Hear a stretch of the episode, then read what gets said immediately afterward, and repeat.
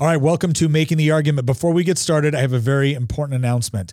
We have a brand new deal with goodranchers.com. That's right. If you go into Good Ranchers and you use promo code Nick and you sign up for one of their subscriptions, you're not only going to get $15 off, but do you remember the old deal where you got two pounds of ground beef with each order? Well, we just upped the game. That's right. You can choose top sirloin, salmon, chicken breast, or bacon now.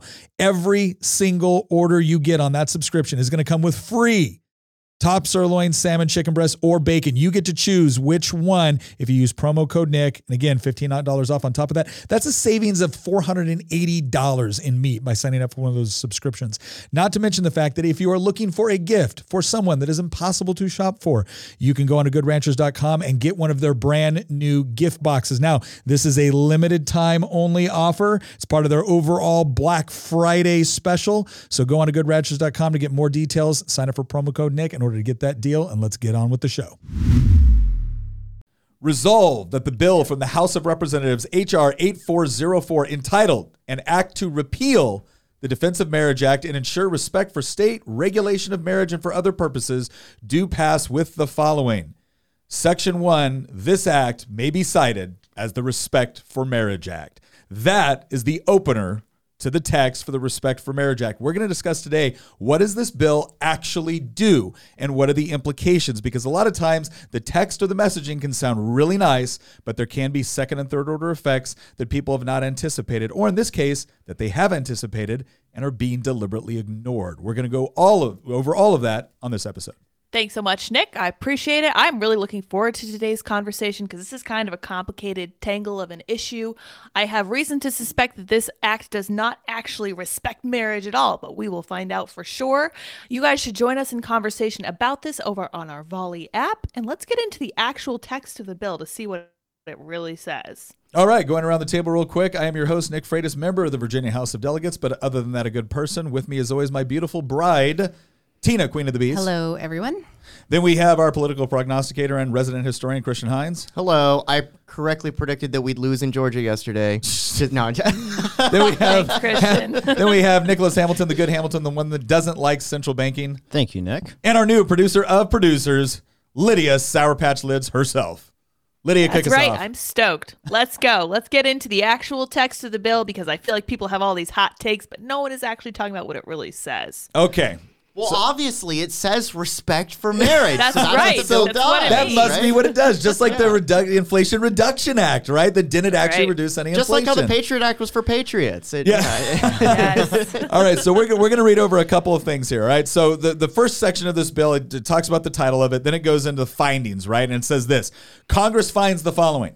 No union is more profound than marriage, for it embodies the highest ideals of love, fidelity, devotion, sacrifice, and family.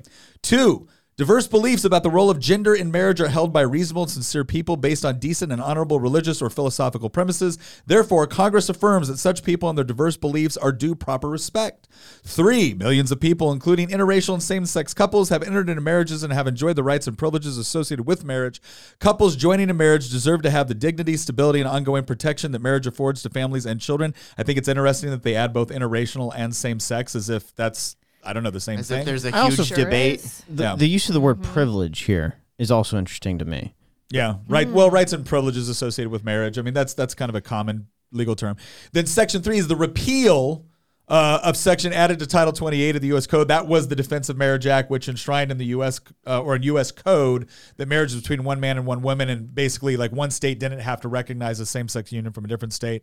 Section four is full faith and credit given to marriage equality. Chapter uh, 115 of Title 28 United States Code is amended by the side. Blah blah blah blah blah certain acts, records, and proceedings and the effect thereof. In general, no person acting under color of state law may deny full faith and credit to any public act, record, or judicial proceeding of any other state pertaining to a marriage between two individuals on the basis of sex, race, ethnicity, or national origin of these individuals, or a right or claim arising from such marriage on the basis that such marriage would not be recognized in the law of that state on the basis of the sex, ethnicity, or national origin of those individuals. All right. So the whole sex race thing, they're basically saying that this is applying to all the states. So anybody uh, operating under the color of state authority cannot deny you or, or fail to recognize your marriage under if this act is passed. Then it goes into enforcement by Attorney General. The Attorney General may bring a civil action in the appropriate United States District Court against any person who violates subsection for declaratory and injunctive relief. So what they're saying is, is that if a state, if somebody under the color of state authority did, does deny or doesn't recognize that, the United States Attorney General can sue them. But it goes farther. This part's important. Private right of action. Any person who is harmed by a violation of subsection A may bring a civil action in the appropriate United States District Court against the person who violated sub, sub, sub, such subsection for declaratory and injunctive relief. Then it's state defined in this section. The term state is the meaning given such term, and bottom bottom line, it applies to all the states. So not only can the U.S. government come after you, but individual citizens can also come after you. Okay. Now it goes into marriage recognition. All right, so the basically it's changing the code, and this is what it's going to say. For the purpose of any federal law, rule, or regulation in which marital status is a factor, an individual shall be considered married if that individual's marriage is between two individuals and is valid in the state where the marriage was entered into, or in the case of a marriage entered into outside of any state, if the marriage is between two individuals and is valid in the place where entered into, and the marriage could have been entered into in a state. That's all really confusing to basically say any two people can get married. That's what it's saying. In this section, state means a state, blah, blah, blah. We know what that means. For the purpose of the subsection, to determine whether a marriage is valid in a state or the place where it entered into, if outside of any state, only the law of jurisdiction applicable in the time of the marriage was entered into may be considered. You you could you could consider part of what they're doing here is they're saying you, you have to lawfully enter into it. So two people can't just walk out and say, hey, we're married. They still have to go through that state process to be. But the state can now not deny them, you know, marriage if it's again two individuals of the same sex. Uh, and then section six, no impact on religious liberty and conscience. So this is interesting. This is where they're trying to make the claim that we're not we're not impacting any of you, you know, any of you religious bigots out there, right? That's that's usually how this is approached. Don't worry, we're we're not infringing on your your rights. And they will. But here we go. In general, Yeah. nothing in this act or any amendment by this act shall be construed to diminish or abrogate a religious liberty or conscience protection otherwise available to an individual or organization under the Constitution of the United States or federal law. Well, that sounds nice. Let's see if it actually plays out. Goods or services. Consistent with the First Amendment to the Constitution, nonprofit religious organizations, including churches, mosques, synagogues, temples, non denominational ministries, interdenomination, and ecumenical organization, and it goes through the whole thing, blah, blah, blah and nonprofit entities whose principal purpose is the study, practice, or advancement of religion, and any employee of such organization shall not be required to provide services, accommodations, advantages, facilities, goods, or privileges for the solemnization or celebration of a marriage. Any refusal under this subsection to provide such services, accommodations, advantages, facilities, goods, or privileges shall not create any civil claim or cause of action. Now, here's what's important of this, and we're going to get to this later. Whose principal purpose is the study, practice, or advancement of religion, that are the organizations that are exempted. So Yep. you could say that, okay, church is exempted. Well, here's my question, right? Your What- business is not. Your business is not exempted anymore. You, you do anything within the marriage industry and you decide, hey, I'm sorry, this is your thing, not my thing. I don't want the government to, you know, prevent you, but I, I just don't want to participate. Uh, too bad now. You you can be sued by the attorney general. Now they're going to say it's only under color of state authority. Well, this seems to be a contradiction to that. You're, you're now coming in saying that if you provide any sort of goods and services and you don't want to participate in that sort of celebration or whatnot, well now now you can be in trouble for it because the only ones that are given any exemption are those people or, or those organizations which are for the direct purpose to study practice or advancement of religion. You're no longer allowed to live it out right? Mm-hmm. All right statutory prohibition. This is section 7 this is kind of like the end of this no impact on status uh, and benefits not arising from a marriage. Nothing in this act or any amendment made by this act shall be construed to deny or alter any benefit, status, or right of an otherwise eligible entry or person, which does not arise from a marriage, including tax exempt status, tax treatment, educational funding, or a grant, contract, agreement, guarantee loan, scholarship, license, cer- certification, accreditation, claim, or defense. No federal re- recognition of poly polyagamous or uh, it's polyamorous. Polygamous. But yeah, sorry, polygamous. There's so many different words for this stuff. He's over Polygamous here making up words. Nothing in this act or any amendment made by this act shall be construed to require authorized federal recognition of marriages between more than two individuals. You know what's so funny about that? It is. Can anyone guess what the next battle is going to be? five years, Five Yeah. years. they're going to be Five saying that this act is bigoted.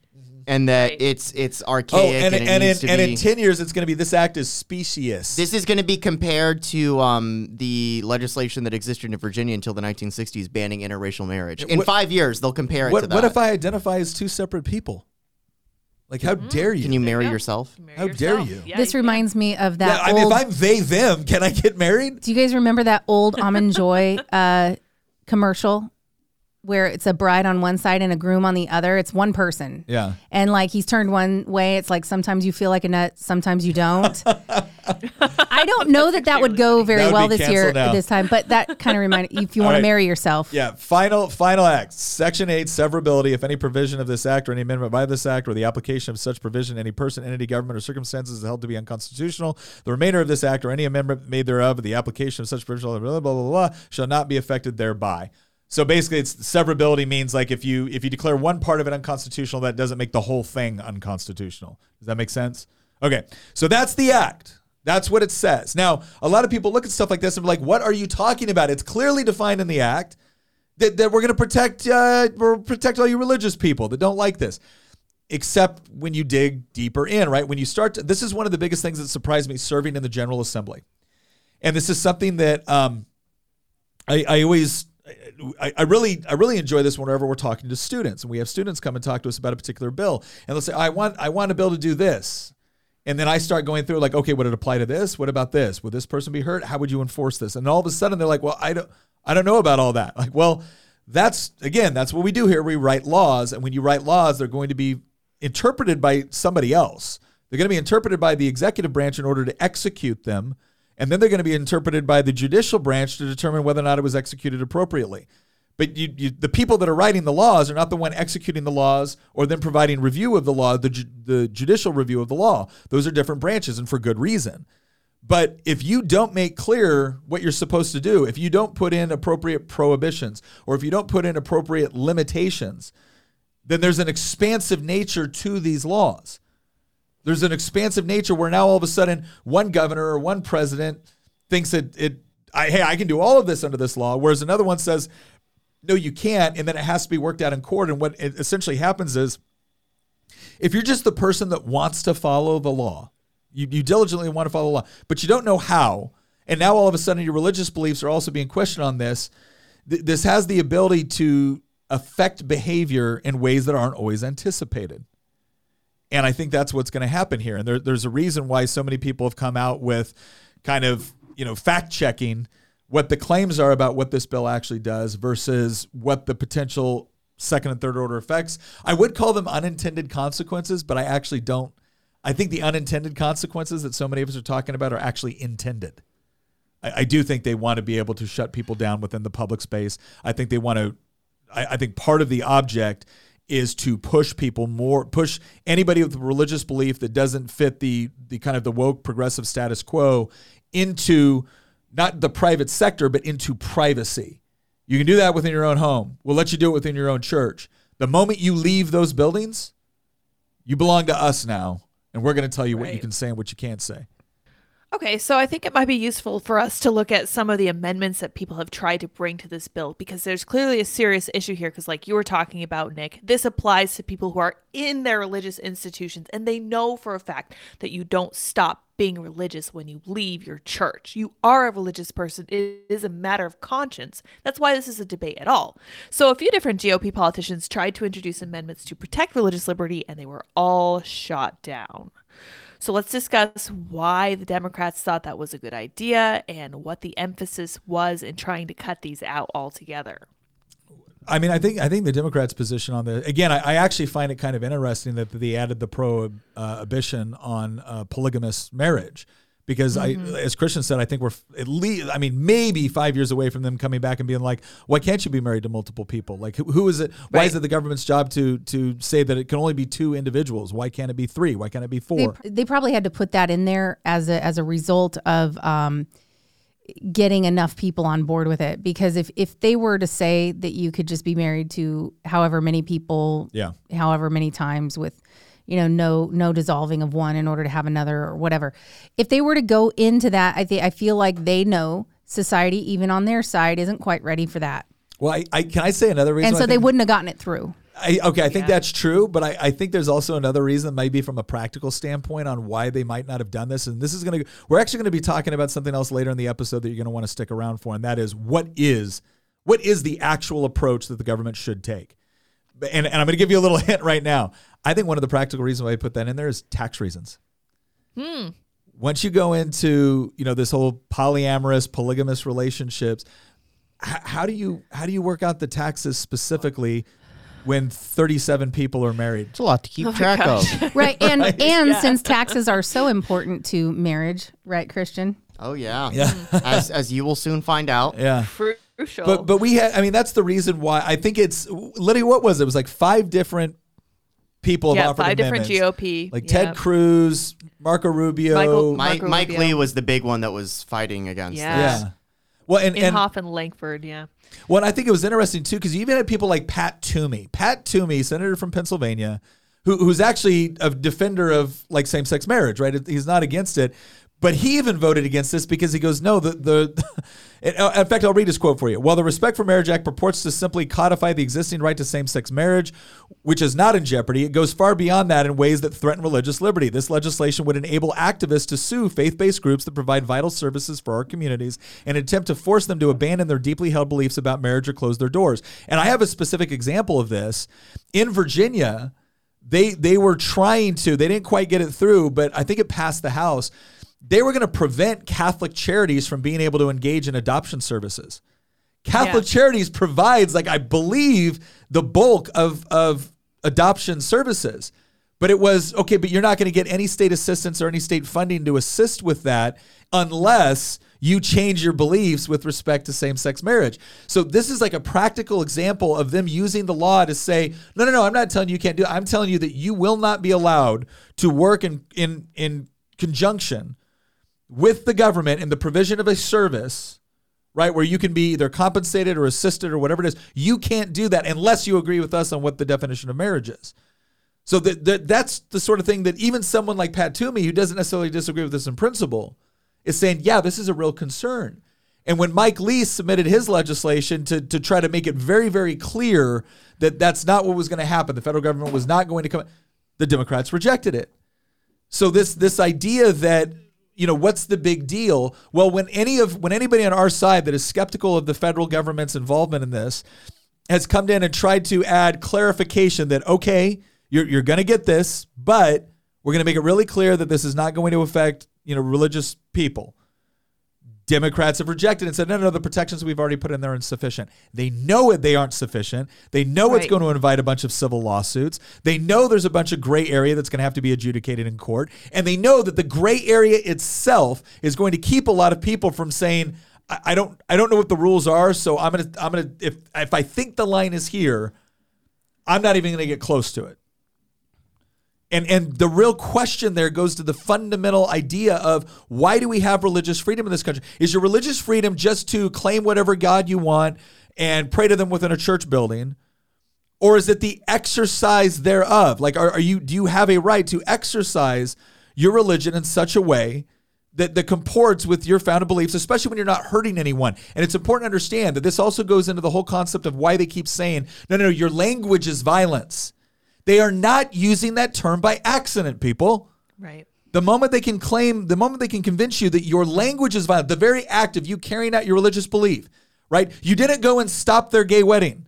You just said, I, I appreciate that you want to do this. I would like to not participate without losing my business or being fined. Nope, not good enough. You not wanting to participate is basically an act of, you know, bigoted discrimination and theoretically violence. And therefore, we need the government to intervene on our behalf to punish you for noncompliance. Right, because if you own a business, you're in the public sphere and therefore you don't you don't get to have your religious views. You don't you don't get to have your individual uh, personality or religious views or character within your own business. The, so the business is not an extension of of your own rights, which is really interesting because they'll say, "Oh, well, businesses can promote whatever they want to promote. uh, they have freedom of speech. Yeah. Oh, really? Businesses have freedom of hold on. Businesses have freedom of speech, but the individual doesn't? That's not how this is supposed to work. Uh, what I love is is A, they'll say, well, it's a private corporation. It can do what it wants. Only when it's pushing what they want. Exactly. The moment that it's not pushing what they want, they want to shut them down and shut them up. Yeah. What I also find very fascinating is this whole check your views at the door bigot uh, approach. That only applies to a certain segment of worldview. Why is it that people on the left, or people who have a more secular worldview, or people who have a more progressive worldview, why is it that they don't have to check their views at the door right? So so here's an example. An evangelical christian is basically being told they have to check their views at the door and they can't carry themselves out in the real world practicing their faith on a day-to-day basis outside of their their their church or their place of worship right?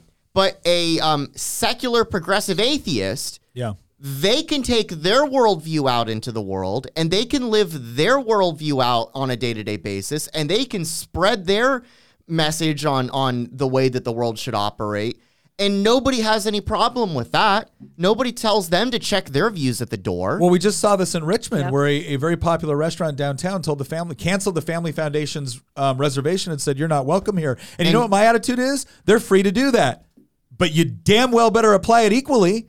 I, I just i find That's that so right. fascinating because for a group of people whose religion is the state Yeah, whose whose worldview does encompass, you know, that that the Father is the presidency, the Son is Congress, and the Holy Spirit is the Supreme Court. is the judiciary. Something like that. yeah, For, The for unholy people Do you guys remember? um, Do you guys remember in 2015 when Steven Crowder went into a Muslim bakery and asked them for a, A gay, gay wedding cake, cake? yes. You remember what they told him? Oh, every They he went no. to several, and every one of them were like, "No, we Yeah. don't do that. Nah, thanks. No protest, and- no nothing." Right, exactly. Because what happened in Colorado, and this is something we're going to touch on closer to the end of this show, I believe, if all goes according to plan, is that these people are being targeted. They're being used to make a point. Yeah. The point is about Christianity. The point is about a certain worldview. It's not about atheism. It's not about Islam. It's not about any of these other religions. It's just about this. And I think that's exactly why Democrats have left this as vague as they have and as directionally oriented toward the actual um, church institutions as humanly possible. But What- and we're- on, we're- Christian. It I is mean, curious to me why they don't target other religions. Why that might be. you know what why? motivation do they have not to target other religions? And I mean, it it's just in, it's just an interesting question to me. because other religions fight back. Mm, good point. I, I think there. I think it's. w- w- Here's what I find interesting on what's been going up in Michigan. You've been seeing Christian and Muslim parents show up at school board meetings going, "You are not going to teach my children this." And what's interesting is that the left has always said, "Oh, we'll see how you conservatives like, you know, your Second Amendment rights when it's a Muslim doing it." And it turns out conservatives still like our Second Amendment rights. Right. Of it turns out. Christians and Muslims are going up there together, going, "You know what? We don't agree on theology, but you know what we do agree on? There is such a thing as a moral order, and pushing sex on kids is a bad idea." Right. And so this is the thing where I, I think there's going to be some people on the left that realize that you know you you you are you're you're pushing an issue now and you thought you could get away with it forever because you thought that Christians were just hateful, mean, bigoted, ignorant people that don't like anybody else unless they look like us or agree with us. And what you're finding out is one, look like us doesn't make sense because Christians look like everybody across Everybody. all over the world. Yep. Right. And and secondly, you're finding out that other people that have a religious worldview um, it, in in what we might call the, you know, um, like Jewish, Muslim, Christians. There, there's still there's still a lot of similarities with respect to the, um, a, lot of the moral values in there. there obviously, there's there's major differences, and, and there, there's major disagreements about you know very important theological points. But there's still this genuine belief in this the thing of objective truth, objective moral laws, and that is damaging to the woke progressive position because they can't have that. Right. The only thing that can be objective is whatever they've declared as objective from one day to the next and and they can they're they're happy to contradict themselves too as soon as that doesn't work for their argument or their policy objectives. But now they're running headlong into people that don't share that worldview. And what what a lot of people that you know have differences of opinion on on other issues theologically are realizing that societally we we actually have a lot more in common because of that commitment to objective truth and objective moral law. And and again, for a, a, lot of Christians like me, I'm not trying to I'm not trying to impose the moral law on you or my my Christian mores onto you through government. But don't think I'm going to sit here and let you impose your secular progressive religion onto me. And and Right. I mean, that's that's what's I, problematic. What I love is that those people try to pretend that it's not a religious worldview, right? Mm. Atheism is the right. you know rejection of God. It's not the embracement of it is a religion. Yeah. It is absolutely a religion. It carries all of the components of a religion. It, if we define religion as a set of principles and and viewpoints to describe the way that the world works and ought to work, mm-hmm. atheism absolutely qualifies as a religion. Mm-hmm. And and uh, what I just find so fascinating and quite frankly very frustrating is that people who share that worldview are absolutely protected under the First Amendment and every single law in this country to share that worldview as much as they want and practice that worldview out in the real world as much as they want. But the moment that you reject that worldview and you carry a traditionally you know, r- religious view, Judaism, Christianity, Islam, yeah. Hinduism, a- any of them, um, you were you were somehow treated as as if your views carry less weight mm-hmm. and matter less than the secular atheist progressive. Yes. It, it, it's it's well, a complete it, double standard, well, it, and nobody can tell me otherwise because I have family members yeah. that fall into both of those categories, mm-hmm. and and I know which one is actually getting the scrutiny in the yeah. public square and which one isn't. The presumption is that if you take a secular progressive worldview, yours is one that is is based upon scientific reasoning, logic, um, rationality, you're the good evidence, guys, inductive and deductive reasoning. And if you're religious, it's just it's just Sky Daddy and the flying spaghetti monster, right? There, there's no real appreciation for even the, and a historical understanding of how science gained in such prominence, how rational thinking, logic gained in such prominence, how the emergence of human rights emerged yes. out of out of Christianity. People forget this Science that before too. the emergence yeah. of Christianity, there was no respect for life. Julius Caesar wrote in his autobiography glorifying himself for murdering a million Gauls, Wait, and I, that was considered that was considered something worthy of public praise. It wasn't until Christ came along that people started realizing that human beings actually had inherent worth and value, and that maybe we shouldn't be slaughtering each other and praising one another for it. There, there's so many examples of this of, of how Christianity gets such a bad rap by by certain people, but when you look at the historical record, most of the institutions that are uh, uh, that that the entire Western world has been built upon, almost all of the institutions that we would define as classically liberal, emerge out of Christianity, and including the scientific method. Mm-hmm. Mm-hmm. well, and, and, and, this is so we I, I think it's I, like I think we've made the case that this is not just this is not a simple thing where people on the left are saying, "Hey, we just we just want to include this in the code." They they have, they have clearly left open a mechanism for punishing people in the private sector who who don't believe the same way that they do, and then you have the people that obviously come on and like it, and and you know you expect it out of the left, but there's also a lot of libertarians like Austin Petersen, who who I know and and who I've been at events with before, and who on a lot of issues I agree with. He he made this tweet where he was saying that oh they're using the same arguments against same sex marriage that they used against interracial marriage. And and my response to that is, okay, I don't know who's making those kinds of arguments. I would not agree with that sort of reasoning, but please don't pretend that this is the same thing. It's not. Please, please don't pretend that if if you if you honestly believe it, if you honestly believe through scripture, because you're not going to find anything in in Christianity which you know is, is opposed to interracial marriage right? In, in fact, it, it's quite the opposite in the respect that in, in, Christianity, you're, you're all you all have equality and value within the body of Christ right? Male, female, different ethnicities, different you know uh, skin colors, etc. So th- there's not that. However, Scripture is also very specific on what constitutes moral sexual relationships, and it's between a man and a woman within the boundaries of marriage. Now, again, there's a lot of people say, okay, well, I don't share your religious view. Why should you get that um, to impose that on me? I agree. I'm not trying to impose it on you. But but understand that what's going on right now is that this pushback on well why is the government holding up one definition definition of marriage to be superior? You're, you're not trying to change that dynamic. You're just trying to change the criteria by which we impose it right? We, you're trying to broaden the definition. We should also impose this. Well, now I'm going to start to wonder because when it was one man between one woman, I could at least track that back to things like, oh, I don't know, centuries of common law. I, I could, I could, I could track it back to, um, you know, tr- traditions that kind of made sense with respect to, hey, you know what's kind of important to society? People having kids. You know what's also important to society? Those kids growing up in a in a structure which actually supports, educates, takes care of them, so that they can then become you know responsible adults. Hey, do we we all agree that's kind of important to society? Okay, great, cool, boom. Now again, if you want to come up now, if you want to show up now and say I don't like this, I don't think it's a good idea or appropriate role for government. That's one thing, but that's not what you're saying. You're saying we know we do like this.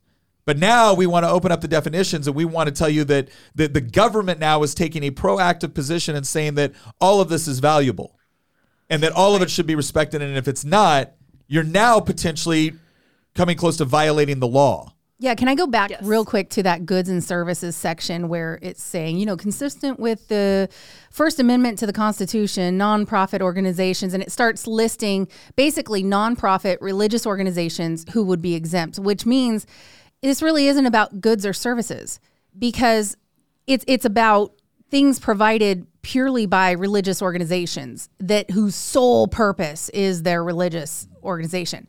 Um, my question is since this clearly omits you know individuals from having first amendment rights basically it's basically saying you individual person who owns a business you cannot exercise your religious views um, and, and so let's say that like we've got a really good friend who's a dj and he makes he makes a lot of his uh, business off of, of Weddings. weddings um, here's the thing and, and then you've got people with venues you've got you've got um, a lot of different organizations whether it's caterers or whatever mostly the hospitality areas Yeah.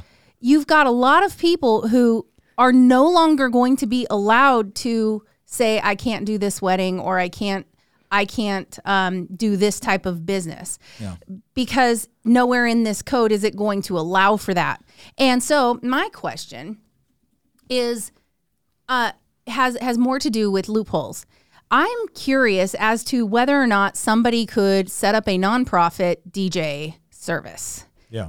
and or a nonprofit um, Cake religious venue service and have it be basically set it up so that they can fit within this definition. Is that possible? Do you think?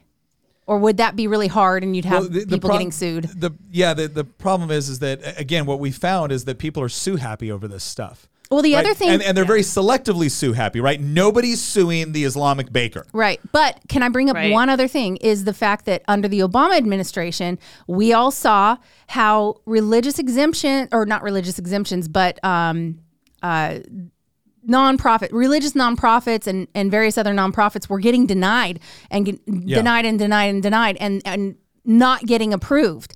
And so what I'm wondering is if somebody does try to go, hey, well, okay, we're a religious organization then, then they'll just get because- denied. Yeah, the, the one. Yeah, the we gov- watched Obama The do government before. could theoretically, yeah, deny deny it its nonprofit status because again, when you're when you're applying for nonprofit status, they're going to ask, you know, what is what specifically are you doing and under what section? Is it charitable? Is it educational?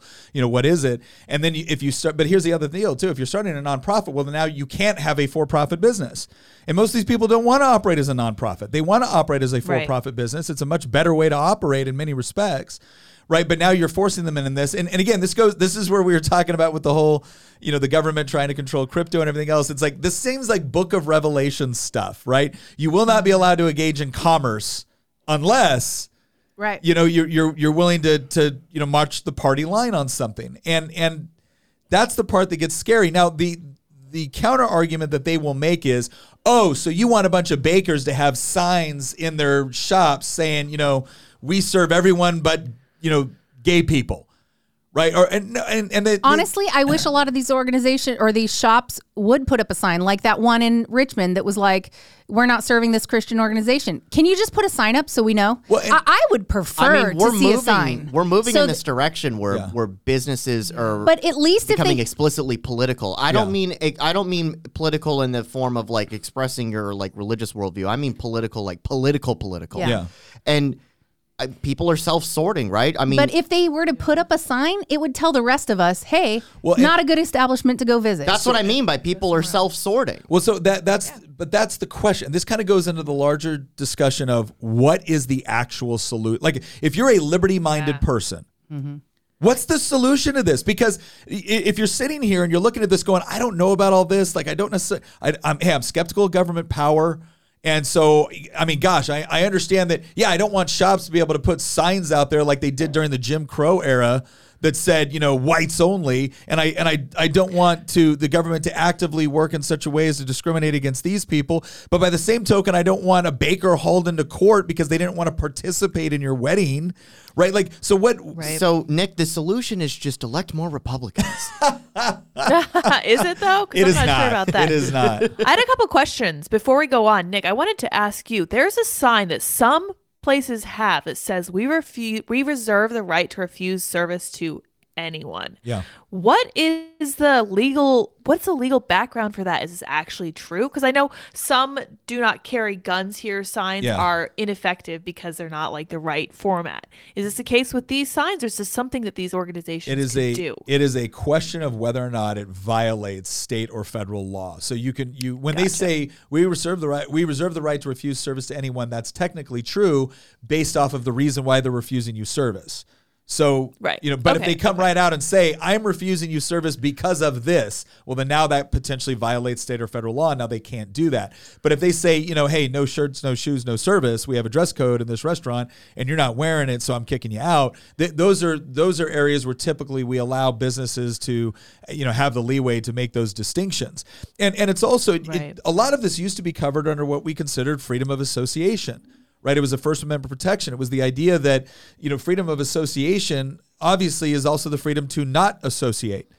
So I, I don't Right. I don't have to join your club and I don't got to let you join mine. Now, again, a lot of people have used that for some pretty horrible stuff.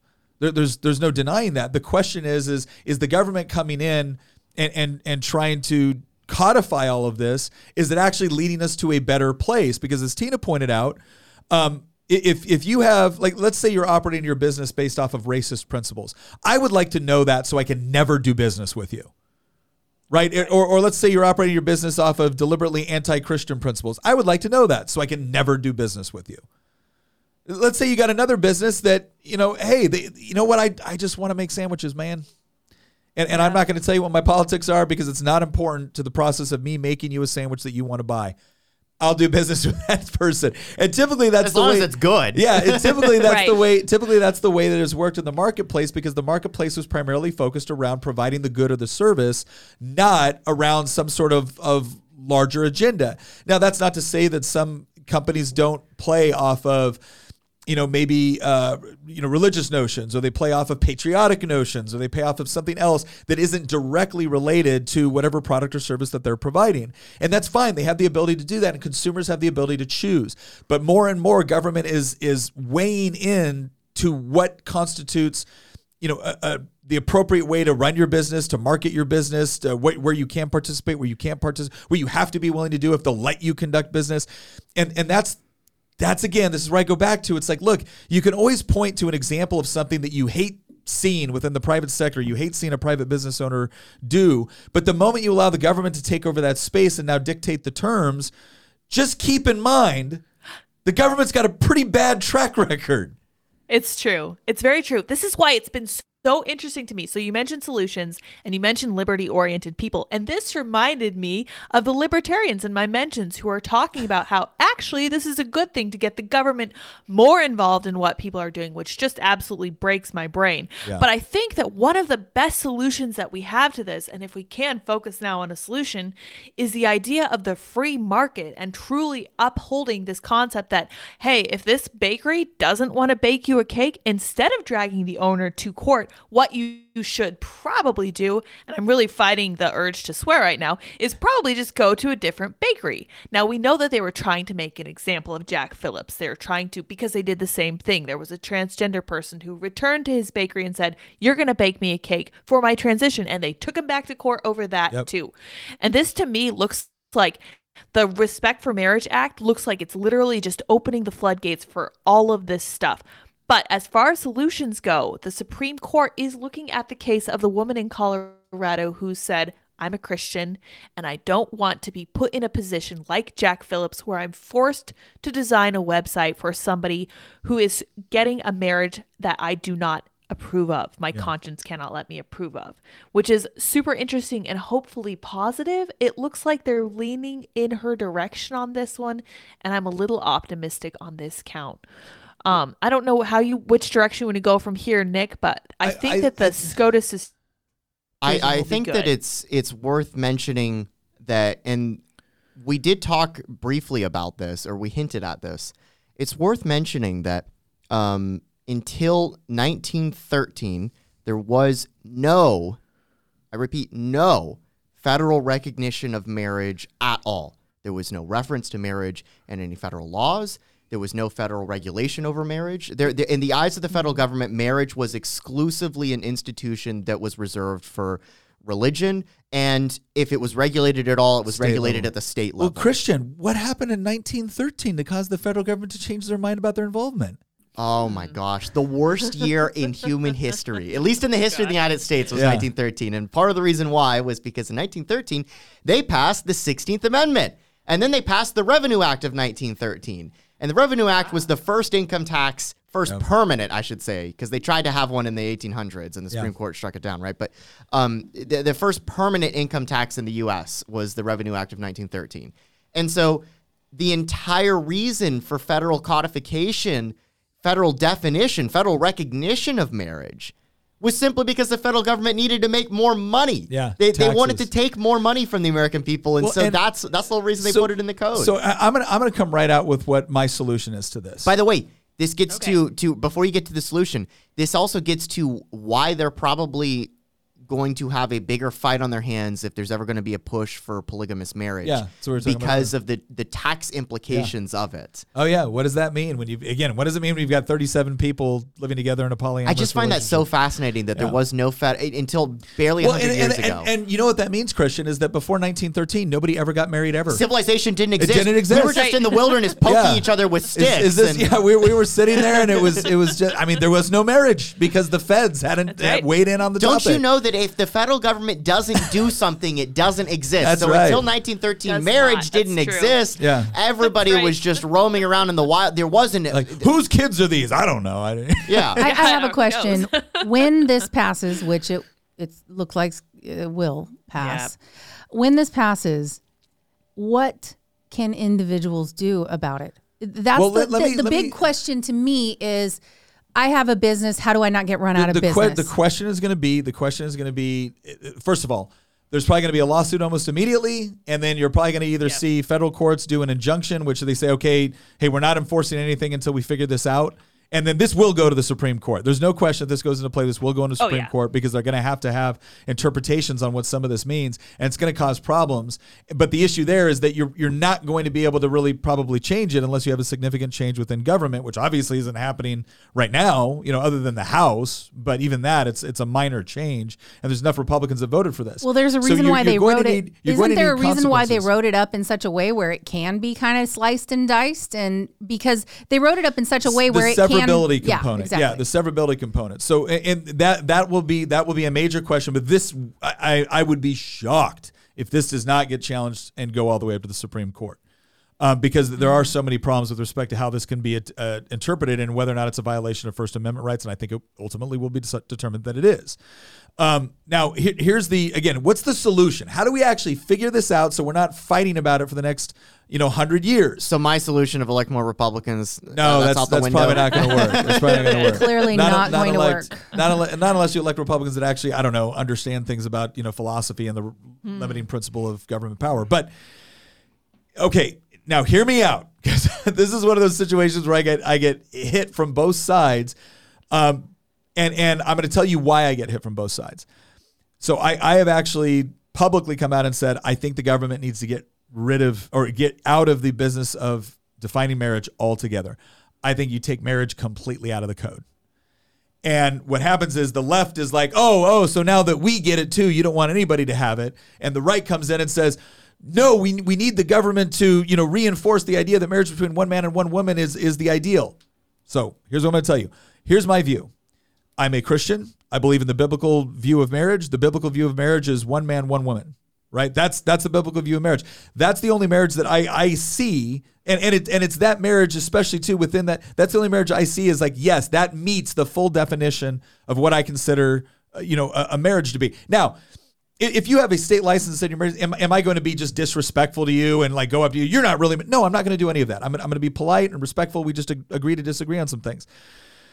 But here's the key. It goes back to what Christian said. The federal government wasn't even involved in this issue until 1913. And the only reason they got involved was taxes. There is no reason for government to be involved in your marriage. There's only one reason why the government is ever involved in marriage, and that has to do with the dissolution of it, not the actual advocacy of it. Now, you can say all day long that, well, hey, society decided a long time ago that the best way for the upbringing of children is between is in a, is in a healthy family, and that you know obviously you need a man and a woman to be able to create the children, and so all that's important, and, and, and the government needs to recognize that and, and enshrine it and and you know support it. Okay, how's that working out for you? Seriously, if that's your argument for government involvement in marriage, is that you recognize that this is such a valuable institution that the government has to support it, okay, great. How's that working out for you? You gave the you rendered to Caesar something that wasn't Caesar's, and guess what, baby? Caesar screwed it up. As per SOP, almost every single time Caesar's given everything. And you give Caesar anything except go break things and kill people in faraway lands, and Caesar screws it up. Caesar's really good at Caesar's breaking really things good and at killing breaking people. things and killing people. So here's my that's my that's my argument to my conservative friends, to my Christian friends. It's like I am I am every bit as dedicated to what we both agree is a biblical definition of marriage, but nowhere in scripture do I see it giving me the authority to then use the power of the state to compel people to believe that way and to punish them if they don't comply. Nowhere. So, how do I how do I advance it? Well, step 1 of advancing my view on marriage. I got married in accordance with what I believe about marriage. And then I do my best to be a good husband and father. You are, honey. So that- you're a great. Thanks, You're babe. a great husband. So that way, when other people see it and I talk about this, they don't like, well, what are you talking about? Like your marriage is a shambles or, or your kids are running around spray painting buildings. Like, no, they're like, okay, I do my best to actually be a good representation and, and to follow the rules that, that are laid out within my faith on, on how to be a good husband and father. And that's going to be the best argument I can possibly make. It sure as heck isn't going to be me going to run into the state and be like, hey, can you punish all these people that don't agree with me on the definition of marriage? By the same token, the reason why the left wants this so bad is because the left gets validation from government approval.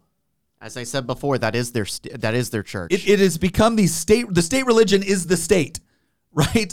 And and it's the idea that no, no, no. This is so important, and because this is how we get our, our moral validity for an institution. Anybody that now challenges the validity of that moral institution now needs to be punished by the state. Here's an idea, and and please keep please keep something in mind. Thomas Sowell said it best. When the government is is engaging in some sort of activity, they're not engaging in solutions, they're engaging in trade-offs. All right? Mm. Trade-offs. There is no perfection this side of heaven. I'm so sorry. I'm not saying that doesn't mean we shouldn't strive for it, but you better be really careful if your method of getting to perfection is to hand more power and money to politicians. Holy crap, how many more historical instances do you need to recognize that that might not be the best way to achieve your end state? So, here's how here's how it would work in Nick's world. You go get married not at the courthouse, not at not not from some government handing you a certificate saying you're married. You go get married however you want to. Maybe that's you going out front and saying we're married. Maybe for us it's going to be going to a church, getting married within a, a certain practice and procedure as laid out by the Bible. Other people might do it at their mosque. Other people might do it at their synagogue. Other might be other people might do it at their Rotary Club. Right? You you get to choose. Now, do I have to respect that, that? Do you have to respect that my marriage is the same as your marriage? No. And I don't got to do the same for you, as long as neither one of us are trying to hurt the other one. And not and neither one of us are trying to get the other one to be forced and compelled to do something they don't want to do. So where's the government's role when all of a sudden two people that engage in this sort of, you know, you know, union decided to break up and now there's kids involved or there's property involved? Well, that's easy. That's a contract. We have contracts all over the place. The government it is an intermediary in contracts when two people disagree with respect to what's supposed to happen to assets, or in the case of marriage, what's supposed to happen with respect to custody of children. They're the institution that comes in and helps adjudicate that if it can't be adjudicated, this is important, if it can't be adjudicated by private actors. There are situations where people say, hey, look, we're, we're splitting up, you know, we're getting rid of the business, we're doing whatever we're doing, and you get this and we get this, and that's it, and we don't need the government to intervene at all. It's when there's a disagreement. So when there's a disagreement, it's very simple. Tina and I, we go to the church and we get married, and we're now married. Now, in our worldview, what we're going to do is that if, if we have some sort of problem, we actually have a mechanism through the church to, to adjudicate that. But let's say it gets so bad, or let's say that I, I just end up being a horrible human being, and now Tina needs protection from the government. So, what would happen there? Well, at that point, when we got married, we'd also say, okay, now we have a civil contract that the government is aware of, which says that if our union dissolves for some reason, this is how we want to handle custody and this is how we want to handle division of assets. Oh my gosh, look at that. I was able to go and address everything that the government currently does within this sphere without the government ever having to define marriage. So now we don't got to fight over it. We don't got to fight over what for us is inherently a religious institution and for what you might just be something you do for tax purposes. All right, if it's something you do for tax purposes, you fill out the little civil contract in order to get your little tax write off or whatever it is, and in order to decide what's going to happen if you guys divorce. Marriage was never defined. You still get to be married because in your eyes you're married. Great. So that's the solution to this. The solution is not politicians from different sides of this fighting over who gets to compel the other one to believe something that they don't believe and that runs contrary to deeply held beliefs for them. We don't need to demonize everyone in society because we disagree on an issue that we may consider to be fundamental. But more and more, I think what we're finding out is that when something is truly fundamental to society, handing it over to politicians to solve for us ends up creating more division, not less. Respect for individual liberty, respect for individual conscience is absolutely mandatory in a free and voluntaristic society where we are capable of cooperating with one another when we agree and leaving each other alone when we do not. Instead of instantly running to someone else to say, "Hey, you got the you got the taxing authority, right? You got the machine guns, right? Force that person to do what I want. They're We, bad." We got these people over here that we don't like. Punish oh them. my gosh! Like, I- is it Right, really that right. difficult? The the whole can you please let leave people alone thing there.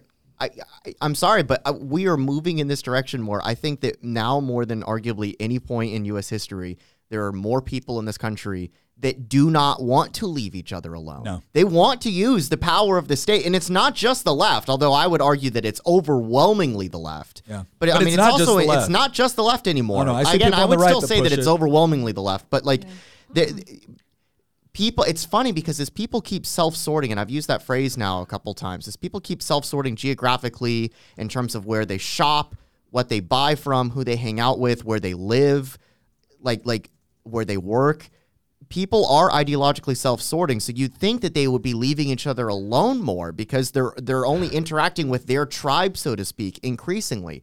But instead we're getting the opposite happening. As mm-hmm. people are are are, are withdrawing from the world and becoming more self-secluded within their own ideological tribe they're becoming more willing to use the force of government to impose their will on the other side because the other side is the is the enemy tribe right and I gave this example once. I said I, I've had one of the things that I've loved about going to some of the events that I've done and whatnot is that I've sat down with people that I disagreed with vehemently about this issue, about a lot of other issues. The difference was is that in the conversation I was having, the one thing, the one principle that both of us agreed on was neither one of us were going to use the government to compel the other one to do what we wanted. Where we agreed we Yes, would work together, where we disagreed, we would leave each other alone. And then reality, right? Our ideas, beliefs, and philosophies being worked out in reality would decide which one of us was correct on an individual issue. And we may have discovered, depending on the issue, one path was correct for me and one path was correct for them. It's not always necessarily Yes. the same. On other things, there are guiding principles that I th- do think are universal and apply to everyone. But the difference was neither of us were going to use force, and we sure as heck were going to delegate out the force to the government to compel the other one to do. In that situation, you can talk, you can sit down with somebody and have some of the most wonderful, insightful, beautiful conversations you will ever have with people that disagree with you on the issues, provided that you can agree on that one principle. We're not going to force the other one to do what we want. That's right. Because coexistence, uh, let me just, I'll, I'll stop here, I promise, Lydia. You're I've good, said this before. Coexistence is not a bumper sticker you put on your car. Coexistence is resisting the urge to coerce those whom you can't convince. And if you can live by that, you will find that you can have diverse friendships and relationships with people that are, are different from you ideologically. But the moment the primary way to solve the difference is through force, violence, and coercion, even if you've delegated it out to a government body, get ready for people to self sort and never want to be associated with other people that think differently than they do. Yeah. You're entirely correct. And what you just described there, Nick, was the actual definition of respect. Unlike the word as it's used in this title of this ridiculous bill, I think you have the exact right idea. And I'm really optimistic that people will start to understand that more as we're moving forward. And hopefully, it won't take too many like Supreme Court cases like I suspect we're about to see because of this law moving forward. But you never know. Silver linings come for everything. So hopefully, uh, we will be able to achieve that modicum of respect for other people as we move forward. But I think we should wrap it here. We've been talking for an hour. I feel like we broke it down pretty well. We explained the bill itself, we talked about the problems we have with it, and we gave a really good solution. So hopefully, people will leave this podcast better than they came in and with a better understanding of this ridiculous act. All right. Well, listen, thank you all for joining us. And I also want to thank, we had a member of our volley chat that on our last podcast said, Hey, I really enjoyed it, but I didn't feel you actually explained what you were talking about to the layman before you went into it. And so we took that advice. And this time we said, Hey, look, before we talk about this, we're going to actually read the language of the legislation. We're going to get everyone on the same sheet of music. Everyone's going to understand the same operational environment. And then we're going to engage with it and inform people. So I hope that we did that. Again, if you got some ways that you think we can improve, our volley chat is a great way to do it. Thank you for joining us, and we will see you next episode. Once again, thank you very much for listening. If you want to support the show, again, one of the best ways you can do it is by heading over to goodranchers.com with promo code Nick. You're going to get $15 off. You sign up for one of those subscriptions, and you're going to get up to $480 of free meat with that subscription. You get to pick top sirloin, salmon, chicken breast, bacon. It is all up to you. Plus, if you're looking for gifts to get for the people that are impossible to shop for, goodranchers.com also has gift boxes. You need to act quick. This is part of their overall Black Friday special. So head on over to goodranchers.com, use promo code Nick, and once again, thank you for listening.